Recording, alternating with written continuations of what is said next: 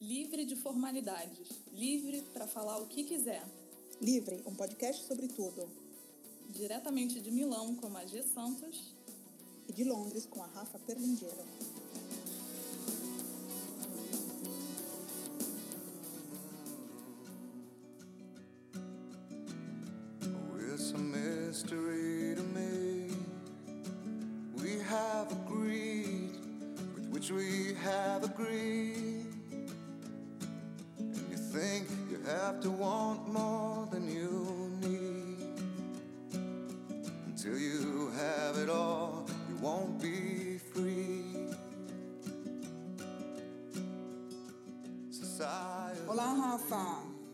Magê. Tudo bem? Tudo certo. Bom, hoje Livre Podcast, 31 episódio, com uma outra entrevista, né, Rafinha? Uma entrevista que nós esperamos aí um pouquinho para fazer. É, o Livre tem o prazer de entrevistar hoje a Rose, a Rose Eidman, que o ano passado, em agosto do ano passado, completou a PST, ou seja, a Pacific Crest Trail, Eu que agradeço, super honrada de participar né, de, do Livre e de poder passar minha experiência para todas as pessoas que seguem vocês e assistem. Então, para mim é um prazer. O prazer é nosso. É, bom, eu tenho pouquíssimas informações aqui. Você é de São Paulo, né? Sim, sou de São Paulo. São Paulo, é, sei que de formação você é advogada, fez direito, né? Isso. E, mas eu acho que o, o resto é, seria legal que você é, apresentasse e contasse pra gente, assim, como tudo começou. É, tudo que eu vi, que eu li, é, fala muito, eu acho que isso é uma coisa importante, é, da tua é, vida de fumante, né? Isso. que era uma vida de fumante realmente é, inveterada, com dois maços de cigarro por dia. Não sei se isso tá, tá certo, é o que a gente Tá lê. certíssimo. Tá certíssimo por muito tempo, né, Rose? 32 anos. 32 anos 32 de, anos. de cigarro. E a decisão de parar de fumar e hum, a, a impressão que eu tive assim é que isso foi uma, uma decisão que você tomou, mas que foi o, a, o que deu início a tudo, né? Eu acho que sim, eu vou falar um pouquinho. Eu acho que em 2012, em maio de 2012, foi quando eu parei de fumar. E eu realmente fumei por 32 anos, dois maços por dia, e não tinha circunstância que me fizesse parar. Nem grávida, nem amamentando, nem no hospital. Eu trancava a porta da maternidade, fumava lá dentro. Fazia tudo. eh, O meu negócio era fumar. Meu Deus. E, é, não fazia nenhum esporte, nunca fui uma pessoa esportista. Nunca. E, e até brincava com as minhas amigas, assim, eu- tenho uma casa na praia, brincava com as minhas amigas.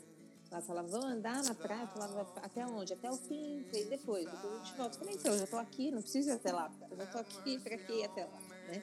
Todas hoje lembram disso e falam pra mim, é, você é aquela que não ia até o fim da praia. Eu falei, é, as coisas mudam, né?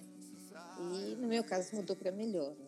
Claro. Em 2012 eu resolvi parar de fumar, não foi, eu não posso mentir dizendo que foi uma iniciativa minha, assim, me conscientizei que o cigarro fazia mal, eu já sabia disso há algum tempo, né? Mas eu tenho um filho que na época tinha 14 anos e falou que falou- teve uma conversa super honesta, franca comigo. Ele é um garoto articulado, inteligente e acabou falando: acho um absurdo você não tentar, né? Quer dizer, você é uma pessoa que me ensinou ah, que quando eu tenho uma dificuldade eu tenho que ir atrás, eu tenho que me esforçar mais. Eu nunca vi nem você tentar parar de fumar. Então, Ah. eu não sei por que, né? Você prega uma coisa e faz outra. Eu falei, não, porque é muito difícil, a gente fica viciado, etc. E quando eu comecei, era uma coisa bacana. Eu falei, ah, então se uma coisa é difícil, eu não preciso fazer. Então é ótimo, porque agora eu vou pro colegial, se achar Pronto. física difícil, tá resolvido, vou pro, Uhum. vou pro, vou pro Playstation e pronto, né? Não preciso estudar física. Eu falei, não, não é isso. Ele falou, é isso que você está dizendo, né? E aí eu comecei a ficar sem resposta e marquei uma data com ele. Foi uma data onde eu ia tentar. Aham. Aí Eu acho que nesse dia, né, em maio de 2012, quando eu resolvi tentar, eh, eu mesmo, tudo que eu me propus a fazer até hoje, tanto na área do direito quanto as outras atividades que eu exerci na vida, eu sempre fui até o fim, sempre tentei caprichar muito no que eu fazia, sabe? Uma característica minha, né? Então, eu, foi muito difícil, porque eu resolvi não pôr adesivo, nem tomar remédio, e é difícil parar de fumar. Ah, imagino, né? E, ainda é, mais depois de tanto tempo, né? Não, e, difícil. né? Pois é.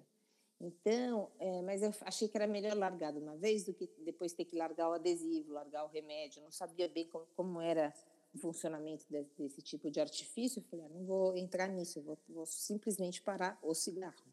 E aí foi realmente muito difícil durante algum tempo, mas eu resolvi persistir, tentar e, e fui, fui indo, fui indo, fui indo. Eu falei, bom, se eu sobrevivi esses 15 dias, eu sobrevivi mais uma semana e mais uma semana, e assim foi indo, né? Ah, até que um dia eu parei de sofrer, mas eu ainda continuava perdida, porque o cigarro preenche muito você. Então, hum. eu continuava perdida e com outras questões, né? Uma mulher, vocês são muito novas ainda, assim, mas uma mulher na, que na época eu tinha 48 anos, né, de idade, é, eu olhava é, e via, assim, minhas amigas todas, é, muitas são separadas, muitas já têm os filhos mais, né, mais velhos e, e passam por diversas mudanças, porque é, porque a vida muda, né? Você começa a ter outras realidades, os filhos começam a sair de casa, claro. começam a ter as namoradas. Então, é, a maioria das mulheres fica muito perdida. E eu também fiquei, né? Ainda uhum. por cima eu tinha o agravante de não fumar mais. E, e eu resolvi falar, bom, então preciso fazer alguma coisa, né? Esse alguma coisa não era academia de ginástica, não porque eu não gosto da academia, mas é porque eu, eu, percebi que não era a minha praia. As meninas, a maioria das meninas que vai à academia de ginástica, elas vão maquiadas. Eu falo, gente, eu não tenho nem a maquiagem, como eu vou na, na academia, né? Assim, é, e aí eu, eu comecei a pensar em fazer o caminho de Santiago. Né? Eu estou tá. contando essa história breve para não incentivar ninguém a ouvir isso aqui sobre o PCT e falar, puxa, que bacana deve ser o PCT, também vou, né? Porque é uma trilha muito difícil, então eu quero contar um pouquinho dessa história de como eu, eu progredi dentro dessa coisa do andar. Não é, é só andar mesmo. Realmente é só andar, mas tem que saber andar. Né? É, não é um andar qualquer, né? Não, não é andar no Parque do Ibirapuera, no Parque do Povo, não é isso. É andar de, dentro da, da natureza, né? Ô, Rose, antes de você entrar nessa parte, é, uma das coisas que a gente viu no material que a gente recebeu pela Adri Sim. foi justamente você falando que o seu intuito maior era justamente é, inspirar outras mulheres da sua idade e não sei, me pareceu que você tem uma coisa muito forte com isso, de ser uma pessoa mais velha que está fazendo essa virada e está fazendo todo é, esse esforço. É, eu tenho, sim, sabe? Porque eu acho que assim, eu convivo com a minha faixa etária, né? E eu vejo as, eh, as, dificuldades de algumas amigas minhas que depois de 20 ou, ou 25 anos de casado acabam se separando por alguma razão. Outras nem se separam, mas estão aí com os filhos que foram morar fora, que casaram e, e não, não, querem mais saber. Outras ah, têm netinhos e os, os, filhos simplesmente abrem a porta da casa delas, despejam os netos e vão embora e elas não têm vida própria. Né? Então, assim, eu, eu, eu tenho essa questão muito clara para mim de que eu não, eu não gostaria, de, desde sempre, eu, nunca, eu não gostaria de ter me tornado uma mãe que ficasse no telefone pendurada querendo saber, ah, fulano, onde você está? Que horas volta? Eu sempre achei que eu tinha que é, tentar bus buscar, tentar não, buscar é, uma vida minha, onde eu tivesse prazer, onde eu ficasse satisfeita, feliz, independente dos outros, né? Eu acho que terceirizar a felicidade não dá certo. Sim, então, mas apesar, apesar de você falar essa coisa de não ser fácil, de ter que ter muito preparo, no entanto, é, de alguma maneira, a mensagem é que você pode encontrar significado nisso e é uma mensagem especial para. Com certeza, né? com certeza. É, com certeza. Não serve só para mulher, serve para homem também, mas eu acho que o mais importante é isso não, ter, não terceirizar a sua felicidade. Quer dizer, eu sou feliz porque tenho filho, sou feliz porque sou casado, sou feliz porque tenho neto, sou feliz porque.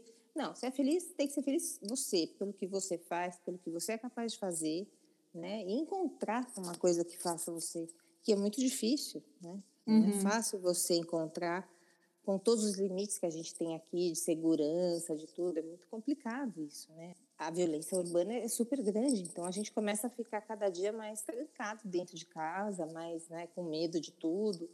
E, e é difícil achar o caminho, né? Rose, é, aí você estava comentando aí nessa no que você estava falando, que uh, depois dessa coisa da academia, e eu concordo com você, porque Sim. imagina, ainda mais aí no Brasil, essa academia no Brasil é um. É horrível. É um estilo de vida. É um estilo de vida. É, do qual não fazemos parte. Não, não fazemos Exato. parte. É. Não, e aí... É um meio de vida, sabe? Hoje, quando eu olho uma esteira, eu falo, como alguém pode andar nisso?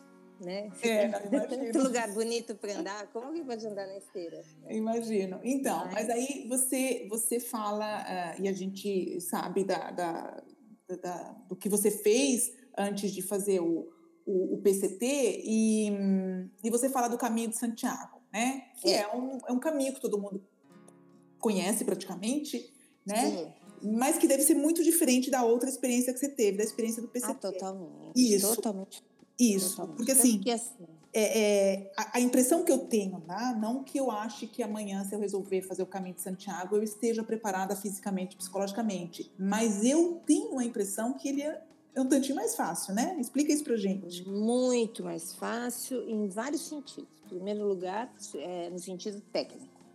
Você anda em, em, uma trilha que você não tem como se perder, tá. você não precisa de mapa, você não precisa de nada, porque aquelas setas amarelas levam você para até o final uhum. uh, e elas são uh, impecáveis. Né? Todo lugar tem, quer dizer, a primeira coisa é essa.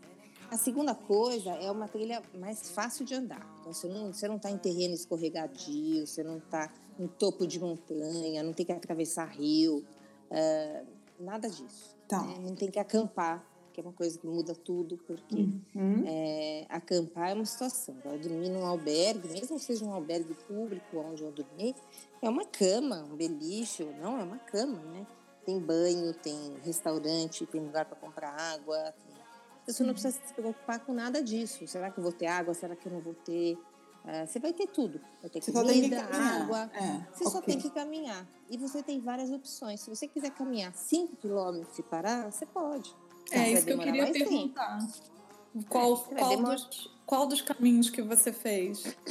Eu fiz o caminho francês, né, que é assim, o mais oficial. Ele, ele tem 830 quilômetros, sai da, dos Pirineus, na França, e chega na Catedral. Né? Uhum. Então, eu fiz em 30 dias, que para mim foi uma, assim, uma surpresa enorme, porque eu achei que né, não ia demorar mais. Eu não sabia que eu, que eu conseguia andar tão rápido. Né? Tá. E, e eu andei rápido, perto do. Assim, o, o, normal é você fazer em 35 dias mais ou menos, né? Então você tira quatro dias dessa história, quatro. É, eu cheguei em 31, no 31. Então quando você tira quatro dias, você está tirando bastante, né? Claro. Em quatro dias ali eu andava 100 quilômetros. Né? Então, então é bastante. Agora. É, foi uma coisa que eu comecei, assim, e todo mundo aqui ria de mim. Falava, não vai entrar. Não, não precisa falar para vocês, não precisa nem dar tchau para sua mãe, que ela já volta. Semana que vem ela tá aí. E eu falei, ah, eu vou tentar. A proposta sempre foi assim: eu não, eu não saí. Quando eu, quando eu comecei, vi quanto era difícil, porque na época era muito difícil para mim. Né? Ah, eu falei, eu não vou, eu não estou me propondo a chegar em Santiago, eu vou me propor a chegar na próxima cidade. Né? Se eu chegar na próxima, eu, aí eu vou pensar se eu quero continuar ou não. Tá. Né? E assim eu fui indo, de uma em uma, fazendo amigos, amigos que andam na mesma velocidade que você, porque tem alguns que você conhece e nunca mais vê, né? E, aí eu fiz uma turma de amigos muito jovens, porque eu andei rápido e acabei andando, né, na mesma velocidade desse pessoal que era bem mais jovem que eu. Todos tinham idade para ser meus filhos, né, praticamente. Então, foram os amigos que eu fiz lá. É, escuta, me fala uma coisa. É, você fez o Caminho de Santiago em 2014 e você 2014. parou de fumar. Isso. E você parou de fumar em 2012, não é isso? Isso. É. Então, dois anos depois. Nesses é. dois anos, você está falando aí que você andou rápido. E realmente tirar Sim. quatro dias do caminho não é pouco. Não. Nesses dois anos, existiu uma preparação física, inclusive em termos de pulmão, de fôlego, Não, não existiu. Foi isso que eu te falei. Eu comecei... Só melhorou. Melhorou mesmo porque você parou de fumar. É, melhorou porque eu parei de fumar. Eu comecei a ir da academia, não gostei, parei. Tá. Né? Ah, e eu um dia saí daqui, quando eu já tinha mochila e tudo que eu pretendia levar, eu saí aqui de casa, eu moro num, num prédio de apartamento, eu saí com a mochila e com o sapato que eu ia usar para tentar é, fazer ele se amaciar um pouco. Uhum. E, e, as pessoas do prédio, os porteiros, ele olhavam com uma cara, nossa, essa mulher não é nada boa da cabeça. Onde será que vai? Tem que se desapegar disso, né? É, pois é. Onde será que ela vai com essa mochila? Que louca, né? Quer dizer... E esse, esse um ano também, eu, tive, eu sofri uma cirurgia nesse, nesse, em 2013. Né? Uhum. Era para eu ter ido um pouquinho antes para o Caminho de Santiago. Mas eu, eu fiz uma cirurgia, retirei o útero, ovário tudo, então tive que adiar um pouco para me recuperar dessa cirurgia e tá ok para caminhar, entendeu? Uhum. E, e, foi por isso. Então aí eu fui em setembro de 2014. Né? E, e, essa, e esse andar rápido, essa média que você fez, esse tempo que você fez, te surpreendeu? me surpreendeu muito, porque assim, eu não tinha. É, nos, os, o quarto dia do Caminho de Santiago é uma coisa que virou um, um case, assim, sabe? Assim, as pessoas sabem que o quarto dia é um dia muito difícil. Você andou perto de 100 quilômetros, ou 80, vamos dizer, né? Uhum. Tá extremamente exausto, porque nunca na vida eu tinha andado 80 quilômetros, assim, andado quatro dias seguidos, tantos, tantos quilômetros, né? E, ao mesmo tempo, você sabe que você está muito longe de chegar ainda. Né? Você está muito longe do destino final e você já está exausta. Então, dá aquela angústia, falando, eu não vou chegar nunca. É o dia e, da crise, né? É, é o dia é. da crise. Então, eu cheguei no albergue chorando, joguei a mochila no chão. Já, eles já põem logo, logo uma senhorinha bem calma, que fala assim, aí, tudo bem? Eu falo, não, tá tudo péssimo.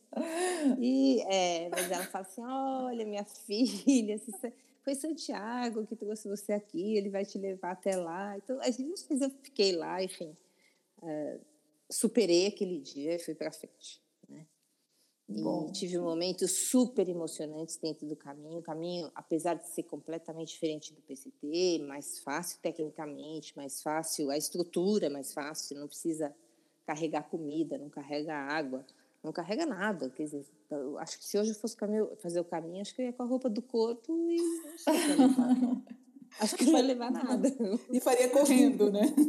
É, não, eu faria andando, porque né, eu acho que assim, eu não sou uma pessoa que gosta de ver, mas, mas eu tenho, não vejo o que, que eu poderia levar no caminho, sabe? Assim, eu não, consigo imaginar. Talvez um shampoo, que era uma coisa que eu não levava, não no PCT, acho que eu levaria o shampoo, já que eu não tenho nada para pôr na mochila, eu levar o shampoo. Não, eu tô curiosa para saber se teve alguma trilha entre Santiago e o PCT. Então, aí depois que eu voltei de Santiago, eu fiz esses amigos, a gente, a gente fez um grupo lá muito unido, assim, sete garotos, né, entre, entre 18 e 30 anos, eu tinha 48, né, e 49 né, nesse, nesse ponto, já quase 50. E, e aí a gente, um deles é grego. E, a gente, e ele falou, ah, vamos nos encontrar no que vem, lá na Grécia, é um lugar tão legal, eu conheço várias trilhas, vários lugares para a gente passear, não sei o quê. E eu falei, ah, por mim, tô dentro. Aí o outro, ah, tô dentro, tô dentro. E aí ficou aquela conversa que eu achei que não ia sair daquilo, mas saiu. Né? Em 2015, no mesmo dia, todo mundo se encontrou na Grécia.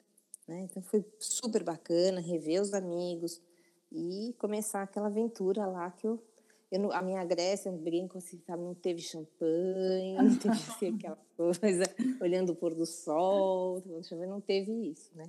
E um dia antes de eu, de eu embarcar, hum. esse menino grego me ligou, assim, por Skype, e falou, olha, você não precisa trazer sua barraca. Eu falei, que barraca?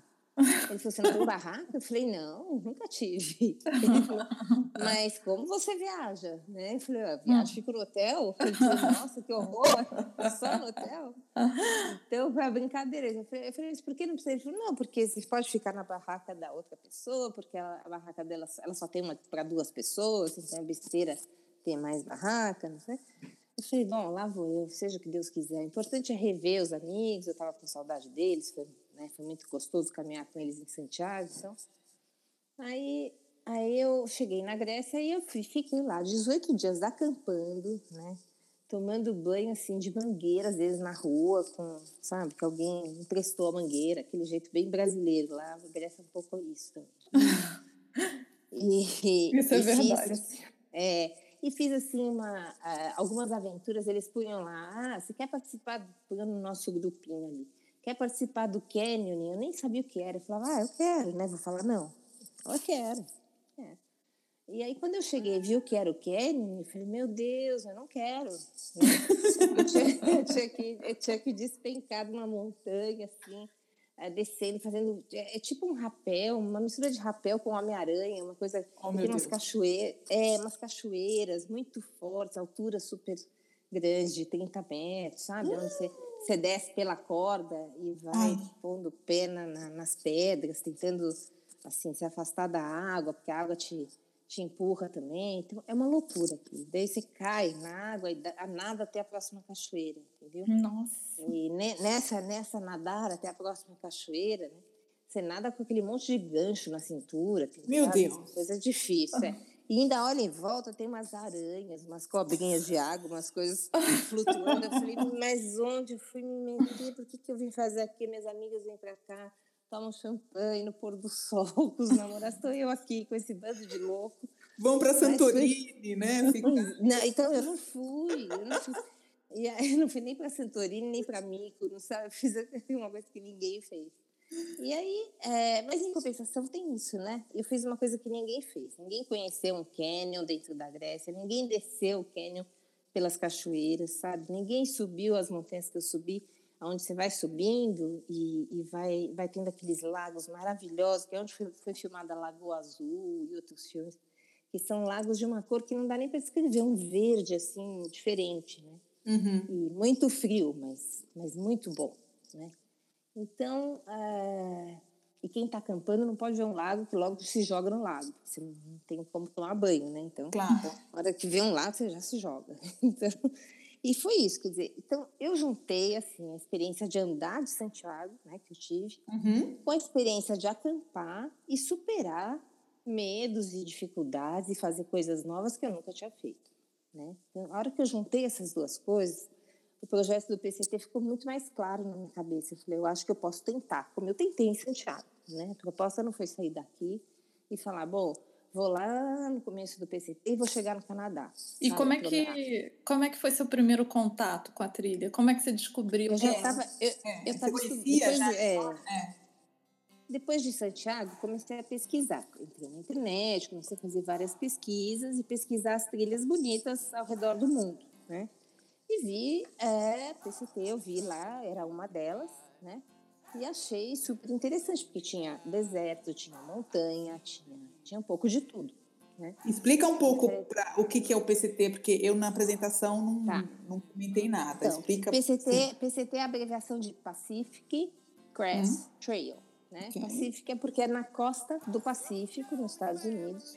Então você. E é uma, é uma trilha que foi demarcada e você sai da fronteira dos Estados Unidos com o México né? e vai até a fronteira dos Estados Unidos com o Canadá. Isso tudo em quilômetros dá 4.300 quilômetros, mais ou menos. Uhum. Tá? E, e assim, e passa por pela Califórnia, por três estados: Califórnia, Oregon e depois Washington, o estado de Washington. Washington. Né? Não, é, não é a cidade de Washington, é o estado. Uhum. Onde tem. que fica bem assim no, no, no lado esquerdo do país. Né? Isso. E aí, uh, ela começa, eu comecei a 700 milhas, primeiras 700 milhas, porque nos Estados Unidos tudo em milhas. As primeiras 700 milhas são todas no deserto. Né? E aí, depois disso, você chega no portal que chama-se Portal das Sierras. Aí você chega nas montanhas. Né? Então, é onde tem o Yosemite Park, o Sequoia Park e outros vários parques pelos quais, pelos quais eu passei na Califórnia ainda, porque só, só na Califórnia eu andei 1.500 milhas. Uhum. Então é muito longo o estado da Califórnia. É, ele é comprido, né? Ele é muito comprido. E, e aí, quando acaba o deserto, então começam as montanhas. Né? Então é uma outra realidade. Você sai daquele. As, mas o deserto também não é o que a gente imagina vendo no filme, né? Que era até um, um pouco da minha impressão, um pouco. Assim, daquela, aquele monte de areia e né? E camelos, lá não tem camelos, lá não tem areia, assim, lá é uma coisa. Os desertos têm muita montanha também, Uhum. né? Então foi uma, uma- um trecho bastante difícil, sabe? Mas muito difícil mesmo. Essas primeiras 700 milhas foram super complicadas. E aí o norte da Califórnia também tem muita montanha, apesar de não ser a parte das sierras, né? A parte das sierras mesmo, ela é meio que na, na parte central da Califórnia. Tá. E depois começa a, a chegar perto de Oregon, aí você começa a ter lugares um pouco mais planos, vamos dizer assim. tá? Uhum. Não totalmente planos, mas um pouco mais planos. E, e depois, é, o dia que você chegar na, na fronteira com Oregon, aí você já sabe que acabou a Califórnia. Aí vai começar um pedaço que mistura muito. Oregon é um pouquinho mais é um pouquinho mais plano, mas também tem tem montanhas altas, tem pedaços dificílimos. Uhum. Ah, e eu tive assim, assim, não vou dizer a falta de sorte, mas eu, eu encontrei muita neve no estado de Oregon ainda, muita neve, muita, muita neve. E você ano acha que você acha que isso foi uma dificuldade ou uma facilidade? Foi uma extrema dificuldade, extrema dificuldade. Eu não estava acostumada a andar numa neve como essa. Eu, eu não achei que fosse estar tão. Porque assim, os mapas, até de satélite, eles mostravam alguns trechos com neve, outros eles não mostravam. E aí a gente começou a perceber que eles não mostram porque às vezes é uma nuvem que está no meio do satélite e do, do, do, Uhum. e do, do trecho que você vai andar. Então, ah, o que parecia não ser neve, na verdade, era só uma nuvem que estava passando na hora que o satélite tirou a foto. Né? Tá. Então, para mim, foi muito difícil. Teve lugares ali que eu realmente fiquei com muito medo, sabe? Tinha, ah, tinha uma montanha que eu tive que descer eh, mais ou menos uns 500 metros escorregando a montanha, assim como de bunda, sentada escorregando, entendeu? E aí eu falei, não, acho que eu vou voltar, vou pedir o resgate, vou voltar. Ele fala, não, não vai não. Tinha mais uns dois comigo, fala, não, você não vai não. E senta aqui que não. Aí eu tinha um, um, é um, é um, um instrumento que chama IceX, que você vai brecando um pouco, dá para você ir brecando um pouco para reduzir um pouquinho a velocidade, né? Hum. E eu fiz isso, eu acabei fazendo. É uma- Foi uma coisa inédita, mas eu me lembrei daqueles momentos lá na Grécia onde falava, bom, se eu descer a cachoeira, vamos descer isso aqui também, né? Então, Uhum. nunca Eu- fiz, mas é, E você falou que você estava com mais duas pessoas nesse trecho. Eu achei que fosse Tá. uma trilha que você fizesse, passasse muito tempo sozinha. Ah, eu passo. Muito, passei muito tempo sozinha. Mas é, cada vez que você vai a uma cidade, porque diferente do, do caminho de Santiago, onde você fica em albergue, onde tem restaurante, e tudo, lá não tem nada. Então, eu carrego comida para X dias. Aí eu tenho que sair da trilha, é, ir até o lugar onde eu mandei uma caixa com, com suprimentos para mim mesma, entendeu? E pegar aquela caixa, repor aquela comida na minha, na minha mochila. né? Então, cada vez que você vai num lugar desse, às vezes você encontra pessoas que vão ali, vão sair na mesma hora que você, vão fazer a mesma coisa que você, e você acaba se juntando a essas pessoas. E eu andava muito sozinha durante o dia. O que, eu- o que a gente fazia era mais ou menos é, falar: bom, acho que hoje o lugar de acampar é daqui 20 e poucas milhas, porque tem água, porque tem isso, aquilo. E, né, e acabava assim, marcando um lugar mais para ter com quem conversar, porque muitas noites eu dormi sozinha também. Uhum. Então, ali, ali você não pode é, contar com ninguém, porque você não sabe se a pessoa vai. Tanto que nesse, essa cidade em especial, antes de Oregon, tinham sete pessoas ali, né, contando comigo. Dois pararam porque estavam com um problema no joelho, dois pararam porque ficaram com medo mesmo, falaram, não, nós não vamos passar por isso, mas chega, para mim chega, vou ano que vem, quando tiver menos neve, sei lá. Uhum. E, e eu e mais dois, a gente prosseguiu, entendeu? Até o final. Mas assim, eu andei todos os dias sozinha. Eu andava sozinha todos os dias. E nesse, nesse lugar em especial, a gente se encontrou porque ali embolou um pouco, ninguém sabia muito o que fazer, sabe? Ah, Tipo, não, não era possível ver a trilha. Você não conseguia enxergar a trilha. E, e tinha que tomar uma decisão, né? Como é que eu vou descer isso aqui? Porque não dava para descer andando. Na neve, era uma, era uma montanha inteira de neve. Não dá para você descer andando. Né? Então, a decisão foi descer escorregando. E, então, embolou um pouco ali, e todo mundo desceu ao mesmo tempo. Daí, depois daquilo, eh, a gente caminhou mais um pouco e, e acabou acampando, né? Uhum. E assim foi indo. O estado de Oregon, eu andei com mais gente durante o dia do que o normal, porque ele não, praticamente você não via a trilha. Né? Então, só os navegadores e os mapas é que ajudavam a, a ir na direção certa, porque não dava para saber. Olhando, não dava para saber. É, uhum.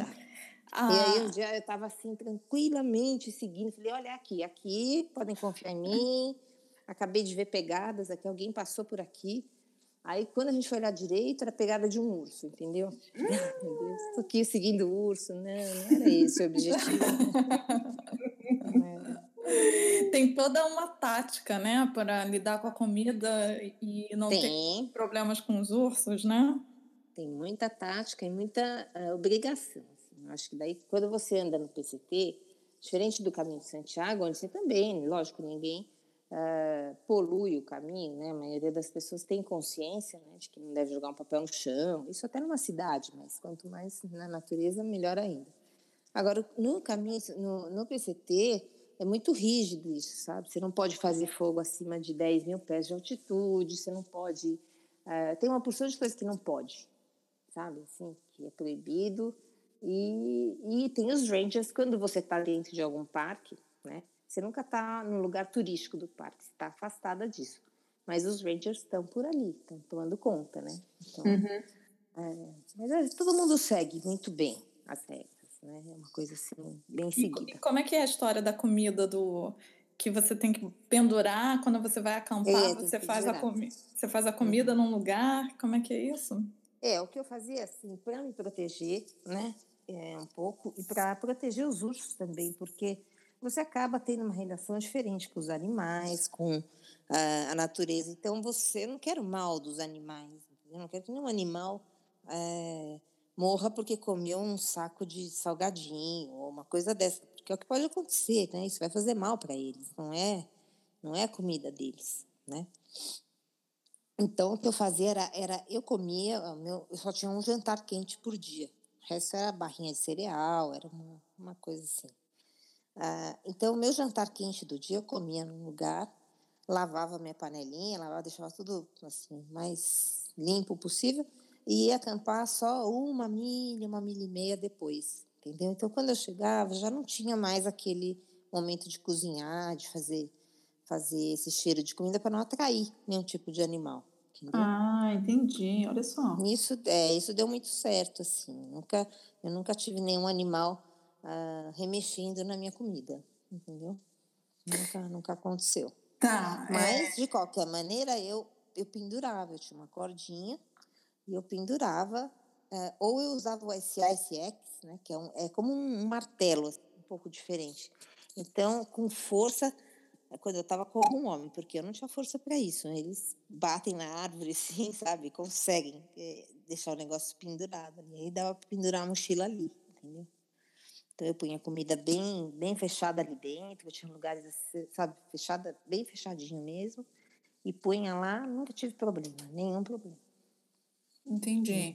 Escuta, então, e, e, fala uma coisa, é, essa coisa aí da comida, de, de fazer a, de jantar num lugar e dormir no outro, para mim foi muito interessante. É muito bom. É. é. Então, é, voltando um pouquinho, um pouco lá atrás, quando a gente te perguntou como é que você descobriu a trilha, Sim. E aí, fala pra gente, esse tipo de informação, então como é que você descobriu a trilha e aonde está escrito, onde estão as dicas? Então, não tem, é assim. Para você comer foi... num lugar e dormir no outro. Então, isso foi, garim... foi garimpado num monte de lugar. Informações foram garimpadas em vários lugares, sabe? Eu comprei muita, muita, muita, muito livro pela Amazon sobre a trilha lendo experiências, lendo dicas que estavam naqueles livros, né? Em inglês, eu, livros eu, em inglês. Em inglês, em okay. inglês. E a primeira coisa, assim, se você não dominar muito bem inglês, é muito difícil fazer essa trilha, porque tá. é, a, não existe é, outro jeito. Você tem que pedir informações, você tem que chegar nos lugares, saber se comunicar, pedir uma carona, é, ou ou como chegar no correio, ou então conversar com a pessoa do correio se a sua caixa não chegou, como é que vamos resolver. É, tudo tem que saber inglês, quer dizer, e não é o inglês que as pessoas estão acostumadas quando vão para Miami, para Nova York, que é um lugar mais turístico, onde uhum. todo mundo se uhum. esforça para entender o turista, né? Ali não é turismo, então a, situação é outra, né? Então eu li tudo isso e além e também entrei em alguns grupos no Facebook que são é, grupos fechados, onde só só quem está inscrito na associação e, e para fazer a trilha é que participa. Né? E lá eu tirei muitas dúvidas minhas também, sabe? Eu ia perguntando, fui montando na minha cabeça um assim o que que eu, o que que está faltando, o que que, como é que eu vou fazer com a minha comida, como eu posso me proteger dos animais, qual é o jeito certo de lidar se eu encontrar um urso no meio do caminho, como é que eu faço? Então tá. tudo isso vai vai surgindo, as questões foram surgindo, eu fui sempre anotando e resolvendo elas de alguma forma. Entendeu? Tá. Então tem uma inscrição também numa associação ou você tem, tem sei lá, você tem uma carteirinha. Quando você está fazendo a trilha, existe uhum. uma organização que sabe que Rose está fazendo a trilha? Existe assim, é, existe uma permissão, você tem, tem algumas permissões que você tem que tirar, você tem que tirar a permissão para fazer a trilha, uhum. uma permissão para fazer fogo dentro do estado da Califórnia, para fazer um, um fogo de acampamento, vamos dizer assim. Uhum. Tá? É, que você tem que fazer um curso online, responder umas perguntas dos, dos rangers, uhum. e tem que acertar todas, aí eles te dão online mesmo, certificado, você imprime. Tudo isso tem que ser impresso, você tem que carregar aquilo. Tá. Né?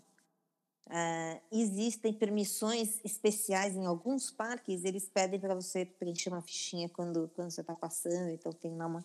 Mas é sempre automatizado. Tem uma casinha, meio automático, uma casinha com os uhum. papéis e você só preenche. Tem alguns livros do PCT durante a trilha que você vai assinando. Tá. Né? É, e dizendo que você passou por lá no dia tal. Isso é para monitorar o, o, o, hiker? É, isso é para eles monitorarem um pouco, porque muita, quando a pessoa se perde ou está desaparecida, eles conseguem, é, por meio daqueles livros, ver hum. se a pessoa passou por ali ou não. Tá. Né? E também é uma forma até de você comprovar né, que você fez a trilha toda, porque é, você não chega naqueles livros de carro, é impossível. Claro, claro. Você tem que ter vindo do ponto anterior. Então, é uma coisa assim, né, que é automática. E eu sempre assinei todos os livros, e o último livro é muito, é muito simbólico isso, porque o último livro você assina na fronteira, né? Tem, uhum. tem assim, um negócio para você, aliás, super pesado, um negócio de ferro que você tira a tampa e lá dentro está um livro e caneta, entendeu? Entendi. E aí você, é, é o final, é onde você assina o último livro, né? Cheguei. Tá. E vem cá, essa uma questão que a gente tem é, sobre preparação psicológica e preparação física. O que, que você acha que foi mais complicado para você? Eu acho que assim, é, você não sabe o que você vai encontrar pelo caminho e assim, nenhuma academia e nada no mundo prepara você para as primeiras 100 milhas que você vai ter lá. Porque é um esforço sobre-humano você carregar com você tudo que está carregando, você você está pondo em prática aquilo que você viu nos grupos, nos livros, etc. Mas a hora que você põe o pé dentro do deserto, fala, bom, agora sou eu o deserto aqui. Eu, o deserto é mochila, né? E você anda, anda, anda, e eu, eu me lembro que, porque tudo lá é medido em milha, então eu andei praticamente, porque uma milha corresponde a 1,6 quilômetros, né? Então uhum. eu andei essa, essa, essa primeira milha e vi uma placa que diz milha 1. Aí dá, dá um misto de, de desespero, de você falar, nossa, então agora só faltam 2.649, né? andei uma. Andei uma. É, andei uma, né? São 2.650 milhas, eu andei uma. E, e aí eu sabia que tinha uma montanha pela frente, quer dizer, tudo isso, quando você começa, é, o psicológico, lógico, influi, muda, e você começa a pôr em prática. Não tem como, não tem como se preparar para isso antes. Eu vou ser muito honesta, não tem. É, conheço pessoas que fazem triatlon, etc., e que não conseguem fazer uma trilha como essa. São, são, são habilidades completamente diferentes. Diferentes. Sabe? Assim, uma coisa. É, Porque não, não, é adianta, só... não é uma questão de força. Tá, tá. Não é só o físico e a força, né? Isso que eu ia falar. Então, é, o, é, é muito mais né? mental do que é muito mais psicológico do que físico. Porque o físico se você tiver com boa saúde, né? Claro que se você tiver doente é outra situação. Mas uma pessoa com saúde normal, boa, ela vai andando e ela vai melhorando, ela vai ficando mais, é, é, mais com mais capacidade pulmonar, mais capacidade física, mais músculos e tudo isso vai ajudando. Agora, É, o psicológico, você dormir numa barraquinha pequenininha, você ter poucas coisas, você não ter restaurante, você não poder comer, às vezes está com fome, não, o que você levou de jantar não é o suficiente, porque também é um equilíbrio difícil, né? É o que carregar versus uhum. o que comer, né? Então, você tem que pensar, né? Posso até levar muito, o dobro do que eu levo, mas vou ter que carregar. Claro. Né? E na hora de subir uma montanha, é complicado, né? Então, a conta é muito. Você vai, você vai se encontrando dentro da trilha, você vai vendo ponto de equilíbrio entre aquilo que você consegue carregar e o que você realmente necessita ter. Então, muita coisa é deixada pelo caminho, sabe? Assim, você, Nossa. É, é, eu tenho uma coisa que chama Hiker Box, é uma caixa onde todos os hikers deixam o que não precisam mais e quem precisa de alguma coisa pega ali. Né? Eu li, eu li, achei então, muito legal isso. É. é. É e no caminho de Santiago isso existe também, sabe? Então você tem ali, você tem comida, tem mapa, tem produto de higiene, tem tudo. E assim, depois de andar bastante, uh, eu fui percebendo que as pessoas vão deixando coisas e, e, e, muitas coisas. Então, é, não era um problema só meu, né? Apesar de eu ter começado assim relativamente leve, né? Eu fiquei muito mais leve depois. No, final, não tinha quase nada. E escuta, falando sempre dessa preparação, é, que essa parte técnica eu acho que é, é uma curiosidade é. grande das pessoas. É, o, o, que você teve que comprar? Você comprou no Brasil ou o Brasil não está preparado para isso e tem que comprar nos Estados Unidos? Tem que comprar. É, eu digo assim, é, é, de sapato, de tênis, né? Sapato, até coisas técnicas de, de roupa, de, de. Claro, claro. É. E é muito caro também, né? É, então, muito caro é relativo. Você pode gastar mais ou menos, tem assim um teto máximo, mínimo, que você pode ficar ali no meio, né? É, eu não fiz uma economia grande no que, nos equipamentos porque eles são muito é muito pouca coisa. O, o mais caro seria assim a mochila, uhum. o sleeping bag, né? Onde tá. você vai dormir, é, porque à noite as temperaturas são muito frias. Então eu tinha um sleeping bag que era para menos 10 graus Ok. Né, centígrados. Então, é, é a mochila, o sleeping bag e a barraca. Essas três coisas, elas têm que ser de boa qualidade e têm que ser muito leves, porque elas são as mais importantes dentro da mochila. O resto, tudo, se você perder, não tem problema. Mas essas três você não pode perder. Tá.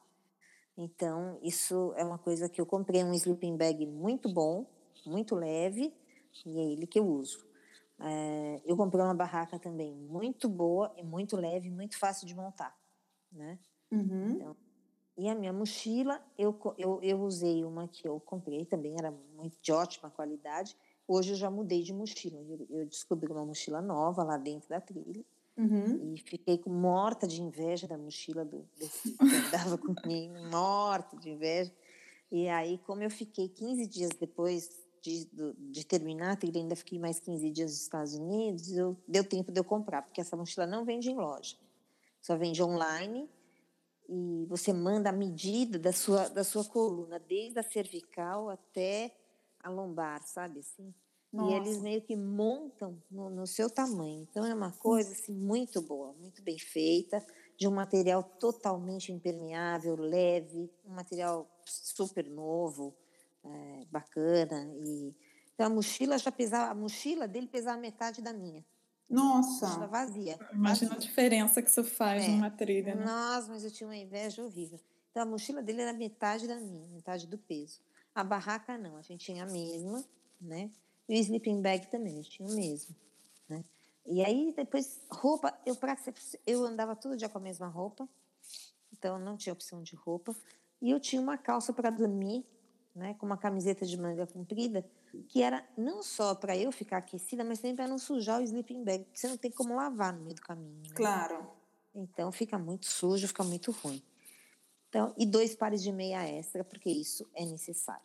Agora, o tênis, por incrível que pareça, eu uso tênis, eu não uso bota, né? Uhum. E o que é super adequado porque eu tenho uma mochila muito leve, né? Se você resolver você vai carregar um monte de peso que para você é imprescindível ter aquilo, ok, leve, mas vai, vai ficar pesado, né? E aí o tênis pode não ser a coisa mais adequada, você precisa de uma bota mais estruturada, né? Entendi. Mas eu, como eu levo pouca coisa, eu uso trail running, que é o que a maioria, 99% das pessoas que fazem a trilha usam isso, um trail Hum. running. Uhum. Então, não dá para comprar aqui, por quê? Porque aqui não tem o edredom mais, o, o edredom não, o sleeping bag mais leve, não existe à venda. Não, Uhum. Para essa temperatura, não tem, né? Se você achar, é uma fortuna e muito mais caro do que lá, né? Eh, quando as mochilas também são sempre muito mais pesadas, mesmo as mais leves daqui são mais pesadas que as de lá. Tá. né? Ah, e a barraca aqui, então, nem se fala. Barraca praticamente não existe. São só barracas de pessoas que põem a barraca no carro e vão para algum lugar. Então, não, não é esse tipo de barraca que se usa lá. Então, eu acabei comprando tudo lá, sabe? Eu tenho uma amiga que mora em Los Angeles, eu fui comprando e fui mandando entregar na casa dela. Ah, e aí, tá. quando eu cheguei, eu tinha tudo lá. O sapato é uma coisa que eu, comprei só quando eu cheguei, porque aí você tem que ir na loja, você tem que provar, né? E ver se aquilo está confortável. O sapato bom é aquele que você põe no pé e parece que já andou 100 Hum. quilômetros com ele, entendeu? Então, ele é bem maior que o meu pé, é, é um número muito maior do que eu uso, ele é confortável, ele é tudo. Então, eu não mudo mais nem, nem de marca de sapato. Estou nessa marca faz tempo. E aí, eu usei quatro pares durante a trilha. Então, eh, a hora que você vê que o tênis está acabado, né, você tem que jogar no lixo, então você liga para ter uma loja lá que é muito, que ela é parceira da trilha. Então você liga e diz a qual é a próxima parada que você vai fazer. Eles mandam em 24 horas o tênis, o tênis no seu tamanho para direto, sabe? Eles mandam para aquele lugar. Não, não corre o risco de falar, ah, não temos o seu número. Não é como aqui, ah, acabou, o seu número acabou. Não existe isso. Eles são eles estão é, parceiros da trilha significam pessoas que não não vão furar Claro, Isso. claro. Que não podem furar, né? não podem furar Não podem furar. Escuta, Rose, a gente é, tem aqui algumas perguntas e algumas são é, é, uma curiosidade assim muito grande, nossa. Mas antes disso, eu queria só comentar que é, nas informações que nós temos aqui, e queria que você falasse rapidinho disso, que você começa a trilha em abril de 2016, mas que Uhum. infelizmente pouco tempo depois você para É. por um problema é, de Renal saúde, né? Renal, é. Você fez a trilha em três partes, foi isso, né? é, eu fiz em dois anos e três partes porque assim eu, eu depois que acabou o deserto essas 700 milhas Hum. a- as sierras ainda tinham muita neve nas sierras então eu Uhum. resolvi fazer um- uma coisa que se chama um flip eu, eu fui para o norte da Califórnia ia fazer esse pedaço é, voltando até até onde eu tinha, tinha parado né nessas 700 milhas Uhum. Depois eu pegaria o transporte de novo para onde eu, eu subi e ia continuar, né? Uhum. Então eu não ia, não ia pular nada da trilha, mas ia fazendo uma ordem inversa, um trecho dela, que é uma coisa que muita gente faz. Tá. Muita gente faz isso.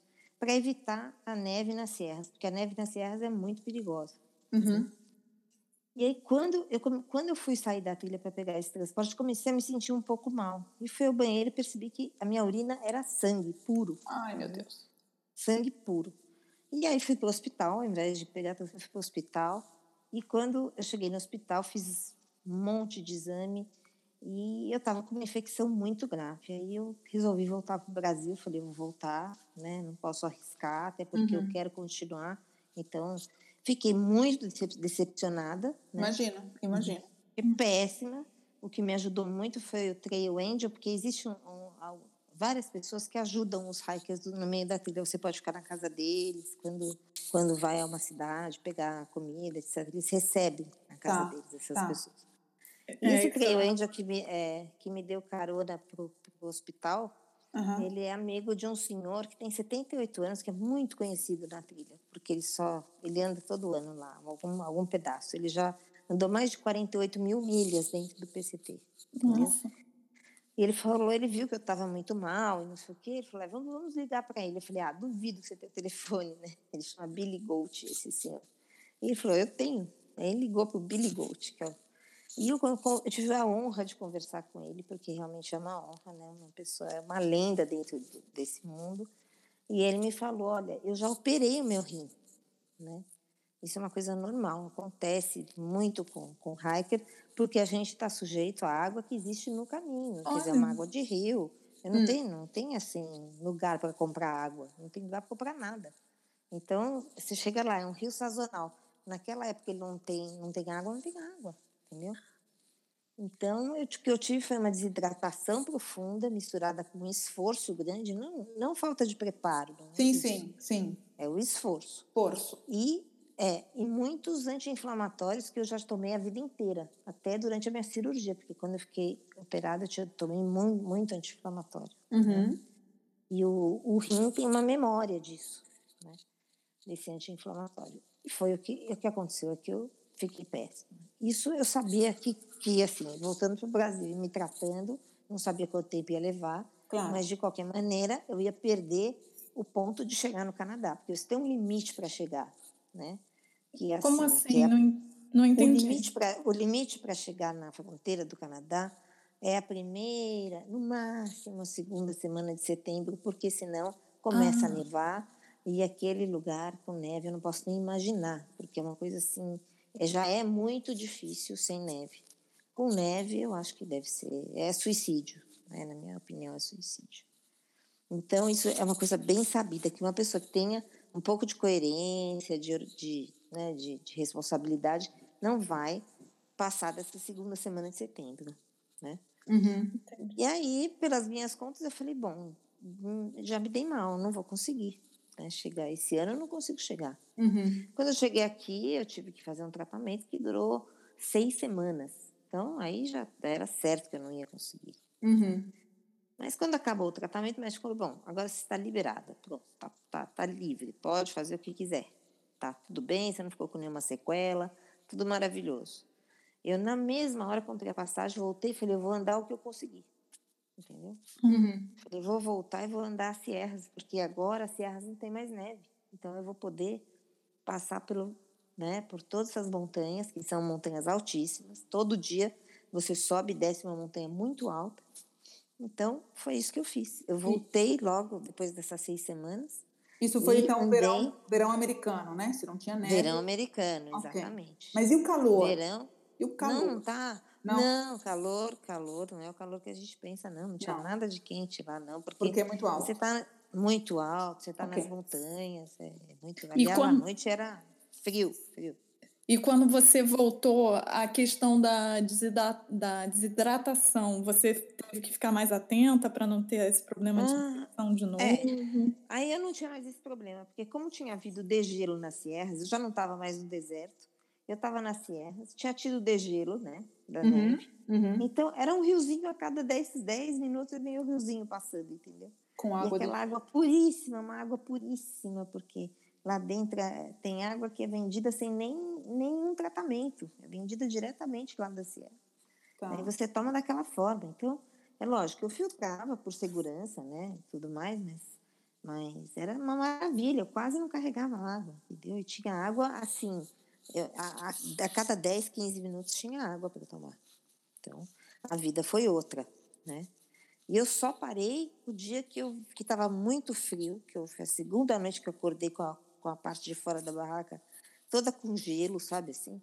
Nossa. E eu, eu falei, não, agora tá frio demais já, então eu vou parar, porque já que eu não vou chegar mesmo, não Uhum. adianta continuar aqui nesse, me- me- né, nesse gelo. E eu parei, faltava assim 100 milhas para chegar em Oregon, mas eu parei?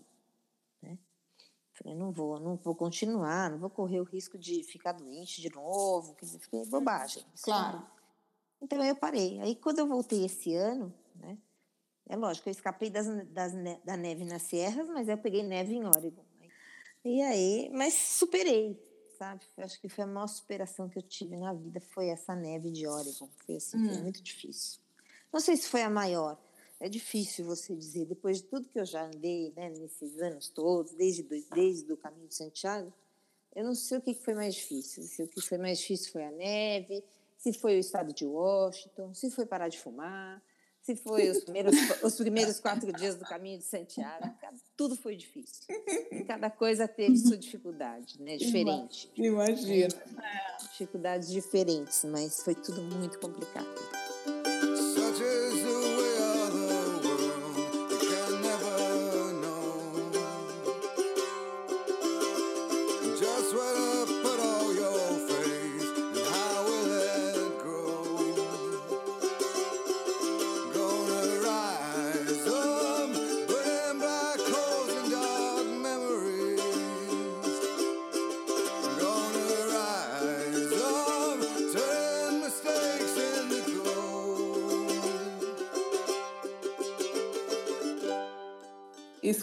E você estava falando é, da, da, coisa da, da, água, do de gelo, e aí uhum. eu volto é, nas nossas curiosidades que eu, que eu tinha comentado. Por quê? Porque, para mim e para a Rafaela também, que somos pessoas que adoramos cinema e Sim. gostamos de filmes, é, eu, eu, pelo menos, penso em dois filmes. É, que um é o filme o Into the Wild, né? Nossa, meu preferido. É, isso, isso. Mas eu penso também num outro, que é o 127 Horas, que é aquele que o menino fica, que ele cai numa num canyon e fica com o braço preso, né? Então, ah, nós, é, nós estamos falando da coisa do perigo. Então, é isso que a gente queria perguntar para você, assim. Você passou por alguma situação onde você teve é, medo e que você viu que você estava passando perigo?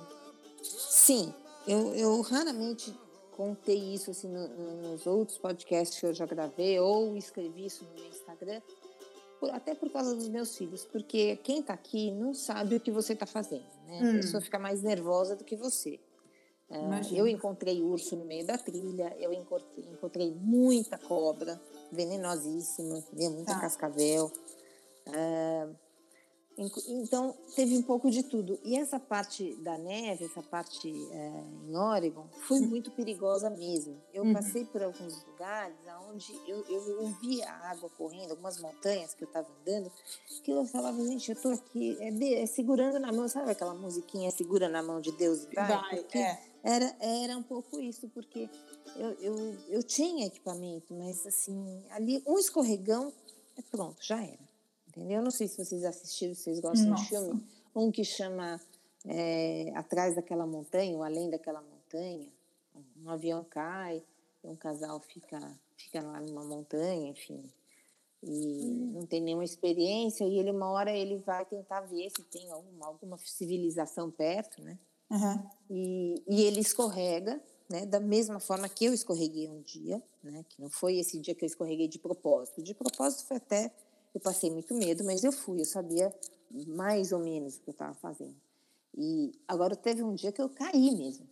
Entendeu? Eu caí, uhum. escorreguei e me agarrei numa árvore. Na primeira, eu não tive reflexo de me agarrar na primeira que passou, mas eu me agarrei na segunda, entendeu? Uhum. E se eu não tivesse me agarrado, eu nem sei para onde ia parar, porque a montanha era super alta, né? Nossa. Esse dia foi um dia muito perigoso, assim. E aí, por sorte, eu tinha passado por um cara, o cara estava almoçando. Né? Tem gente que almoça, eu não almoço, mas tem gente que almoça. Uhum. E aí eu fiquei ali agarrada, depois de uns 15 minutos ele passou e eu berrei ele me ouviu. Né?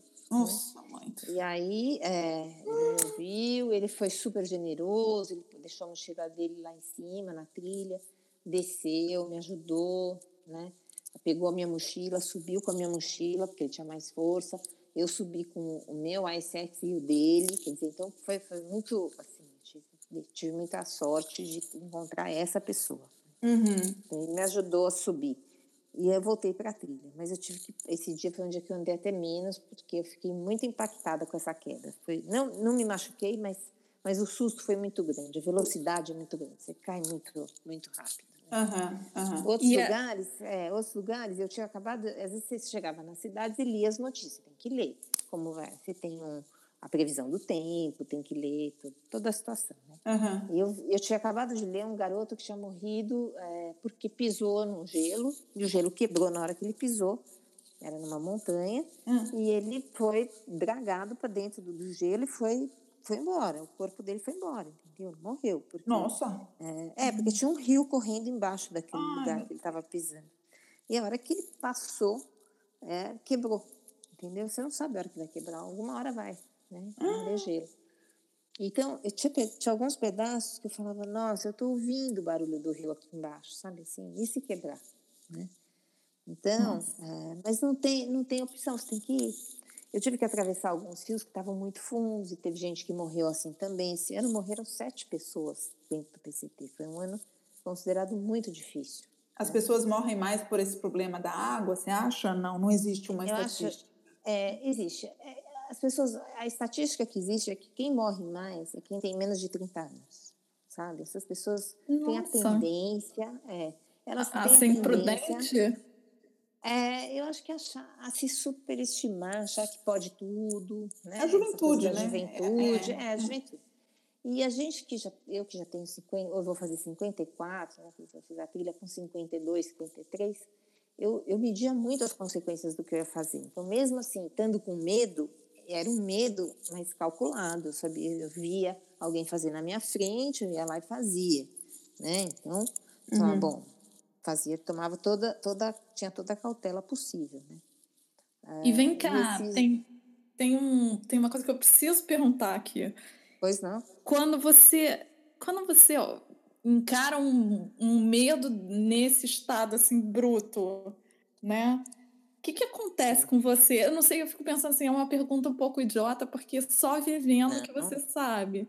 Mas é, é uma coisa que é. eu e a Magi, a gente conversou assim, tipo, o que, que, que acontece na sua vida quando você passa por um negócio desse?